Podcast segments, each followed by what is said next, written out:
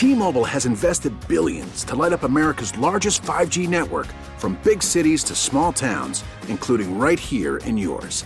And great coverage is just the beginning. Right now, families and small businesses can save up to 20% versus AT&T and Verizon when they switch. Visit your local T-Mobile store today.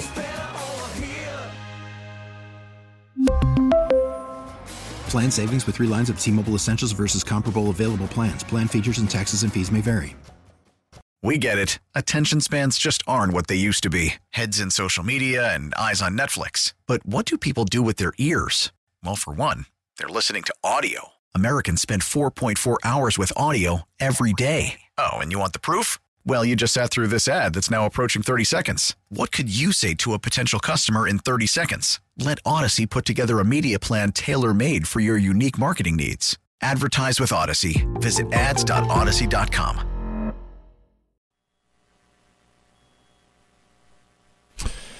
Hey, thank you very much, Gary. Appreciate it. It's 8.05 on this Monday morning, 13th day of November, 2023. I'm John Reid, and glad you're with us here on News Radio WRVA.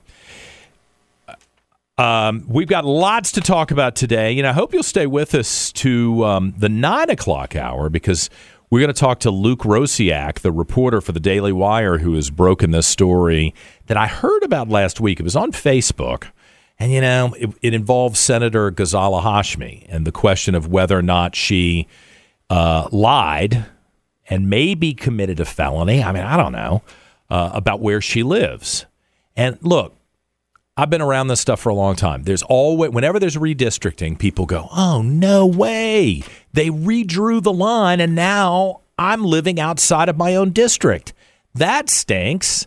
What am I supposed to do? Sell my house and move a mile away into the district? Well, yeah, actually, I hate to tell you, that is what you're supposed to do, or you can't run.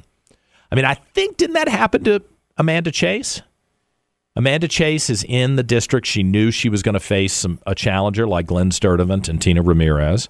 And I think, if I, I'm, I think I'm remembering this correctly. I think people told her, "Hey, you could move over here, and you'd be in a different Senate district, and maybe because you're an incumbent senator and a Republican, there you might you know have a clear path to go back to the Senate." I think I'm remembering this correctly, and she didn't do that. She decided, you know, this is where I live. This is my district. This is where the line is. So I'm going to run. Then she didn't get the nomination. she wasn't shady about it. Now I don't know what we're about to find out here with Ghazala Hashmi, but if if in fact you know you can't you can't go just get a PO box. Oh, this will be my new official address, a PO box. I mean, they, no, you can't do that. You got to actually live in the district. And living in the district, what does that mean? Do you go rent a room in somebody else's house and say this is where I live, but you never sleep there? Um, I mean, if you were smart, if let's just say you had a apparently Ghazala Hashmi has a six hundred thousand dollar house. Okay, great, good for you. No, that's great. Um, yes, if you're gonna get an apartment in the district and claim that it's your house, then you better be able to show that you rerouted your mail there. You better be able to show that you're living there. Uh, I, I'm assuming it's still in Chesterfield, right? So you wouldn't be able to show that you switched your taxes. Um, that that would be an issue. You know, in some places, if if it's a different county, you better be paying taxes in the county that's actually the the district you're looking to represent. So Luke Rosiak, the reporter who's covering uh, this story with Senator Hashmi, will be here. Now, will she be disqualified? Will she face charges for allegedly not filling out the forms accurately? I am. I've got questions as to whether any Democrats ever held accountable for anything they ever do, um, even when it's documented. So let's see.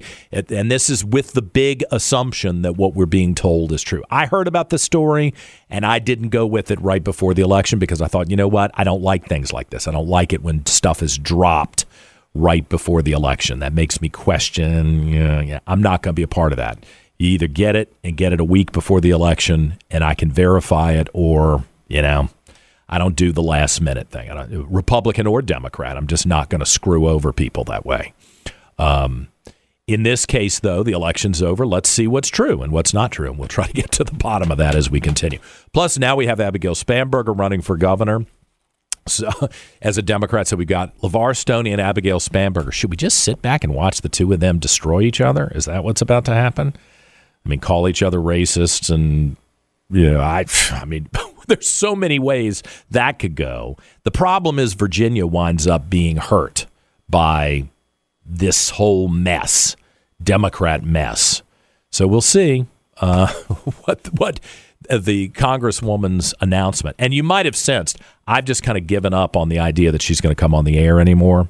I've been told by a few people she now hates me and hates the show. I don't know if that's true or not. I'm not worried about it if that's the case because it seems like the Democrats have just decided that they're not going to talk to conservative voters anymore.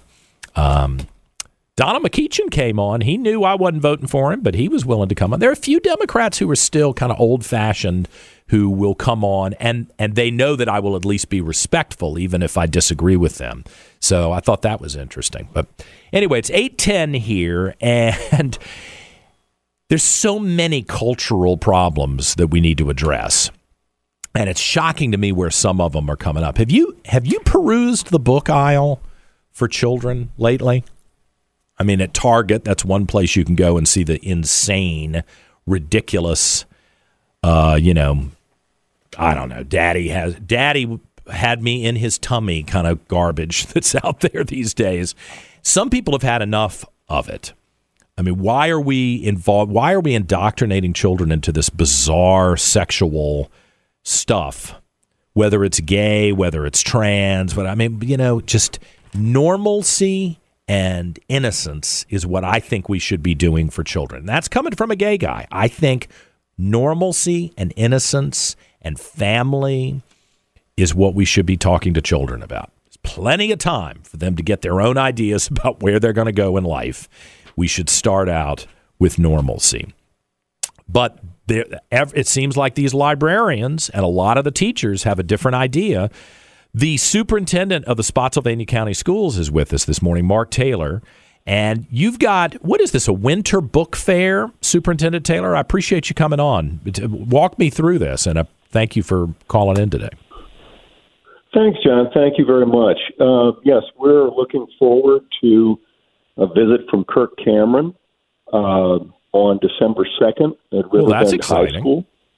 That's a Saturday. Now, this is an event that I'm sponsoring myself uh, that I wanted to bring Mr. Cameron to our community.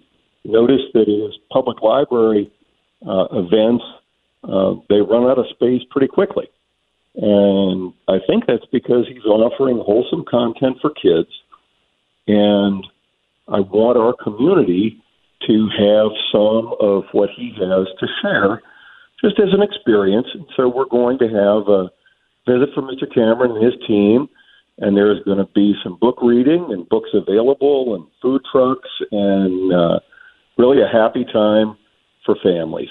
And again, this is it's at our local high school, but consistent with division policy. You know, I'm essentially renting the facility for the day mm-hmm. and having holding this event. Why has it become an issue? What is it that you were looking at that said, I have to take this step to bring a famous actor who is trying to hold some sort of moral compass up to guide people into town? Well, John, you know, this goes right back to comments you had just uh, leading up to this interview. The the sexualization of childhood is, to me, misplaced.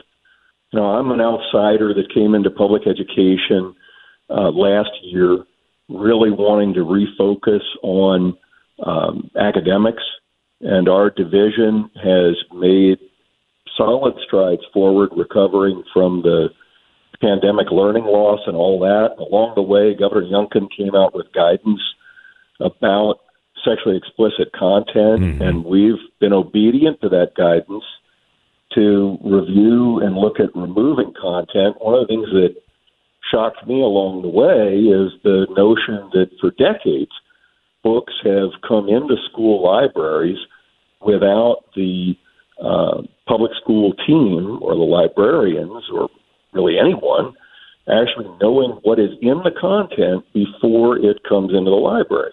Now imagine that. We closely scrutinize all of the structured curriculum content for teaching individual classes, but the library content comes in with less attention, reviewed based on very short summaries. We even found one case of a book where essentially no libraries across public school libraries across the country had picked it up because the summary itself was explicit. Hmm. But once the publisher took all the dirty words and the, the, the wild ideas out of the sexualized ideas out of the summary, then school libraries picked up that book. Mm-hmm. We need to know. Would you? Would you? Are you a label reader, John? I think part of the issue with public education is that we need to be in today's world. We need to be label readers yeah. in order to respect the rights of parents, respect really our own task, what we're trying to do in the lives of children. It strikes me cognizant of what we're giving them. It strikes me that there's a radicalization um, in the library world and in uh, primary school education that just didn't exist. I mean, I'm 52. I remember my elementary school librarian. Um, I think she. I mean, maybe I'm maybe I'm completely off. She struck me as an older lady. God, she might have been my age, and I just thought she was old. But she struck me as a very traditional older lady, and um, I can't imagine that she would have chosen, with whatever limited budget she had to purchase new books for the library, that she would go with things that were extreme. Uh, or would have been perceived as extreme. It's like we've got plenty of books that are mainstream books that won't cause consternation. Let's get the kids reading. Let's educate them baseline. And of course, in today's society, you can get anything you want on the internet, probably for free. And if you really want a hard copy of the book, you can buy it yourself, and it's probably not going to break the bank. I mean, it's just such a different world. It's puzzling to me that these radicals feel like taxpayer money in schools is the way to go to bring this material into the classroom. And there's so many other places that you can radical, radicalize the kids. It's it's puzzling. It is, John, because actually the, what we found, you know, is that the books that we've removed from school libraries are even available in the public library. Yeah, yeah. So the notion that we are banning books at all is ludicrous. Okay, if you if you walk into a Starbucks and ask for, I don't know, a, uh, uh, uh, roast beef dinner. They say that's not what we serve here. They don't have it. They're not banning roast beef dinners. They're just saying that we're focused on coffee. That's not what we're offering. Right, right. Public education needs to be focused on academics for kids. Yeah. When we need to be focused on their uh, finding their path in life and developing basic skills, math and English, to be able to navigate our culture. We need to get them thinking about vocational identity. Yes. Well, that's the great than, thing. I, I, hope that people will take you up on this. It's the SkyTree Book Fair on December 2nd. Yep. So you got a little time to plan for this. Riverbend High School in Spotsylvania, 9 o'clock in the morning until 2 p.m. with a special appearance by the actor Kirk Cameron, who has really put himself out there as one of the people who I don't know that he planned on being a conservative social justice warrior, but he's trying to uh, stop the insanity from overtaking everything that touches your children. And Mark Taylor is the superintendent in Spotsylvania, and I appreciate your work too. Mr. Taylor, thanks so much. I appreciate it. Thank you, John. Have a great day. 818. We're back with more in a moment on News Radio WRVA.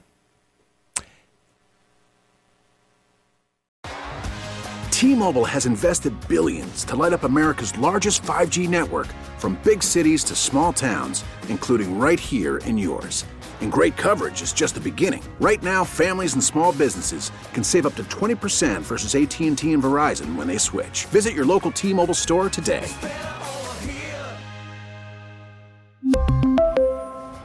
Plan savings with 3 lines of T-Mobile Essentials versus comparable available plans. Plan features and taxes and fees may vary. Now, with the MLB app, you can get baseball your way. Pick your favorite team, your favorite players, and get customized highlights, stories, and breaking news right on your home feed. Follow the action with Game Day, where 3D replays add another dimension. Plus, notifications can keep you connected to every pitch, every hit, every game. The MLB app. Baseball, your way. Download it now for free from the App Store or Google Play. Blackout and other restrictions apply. Major League Baseball trademarks used with permission.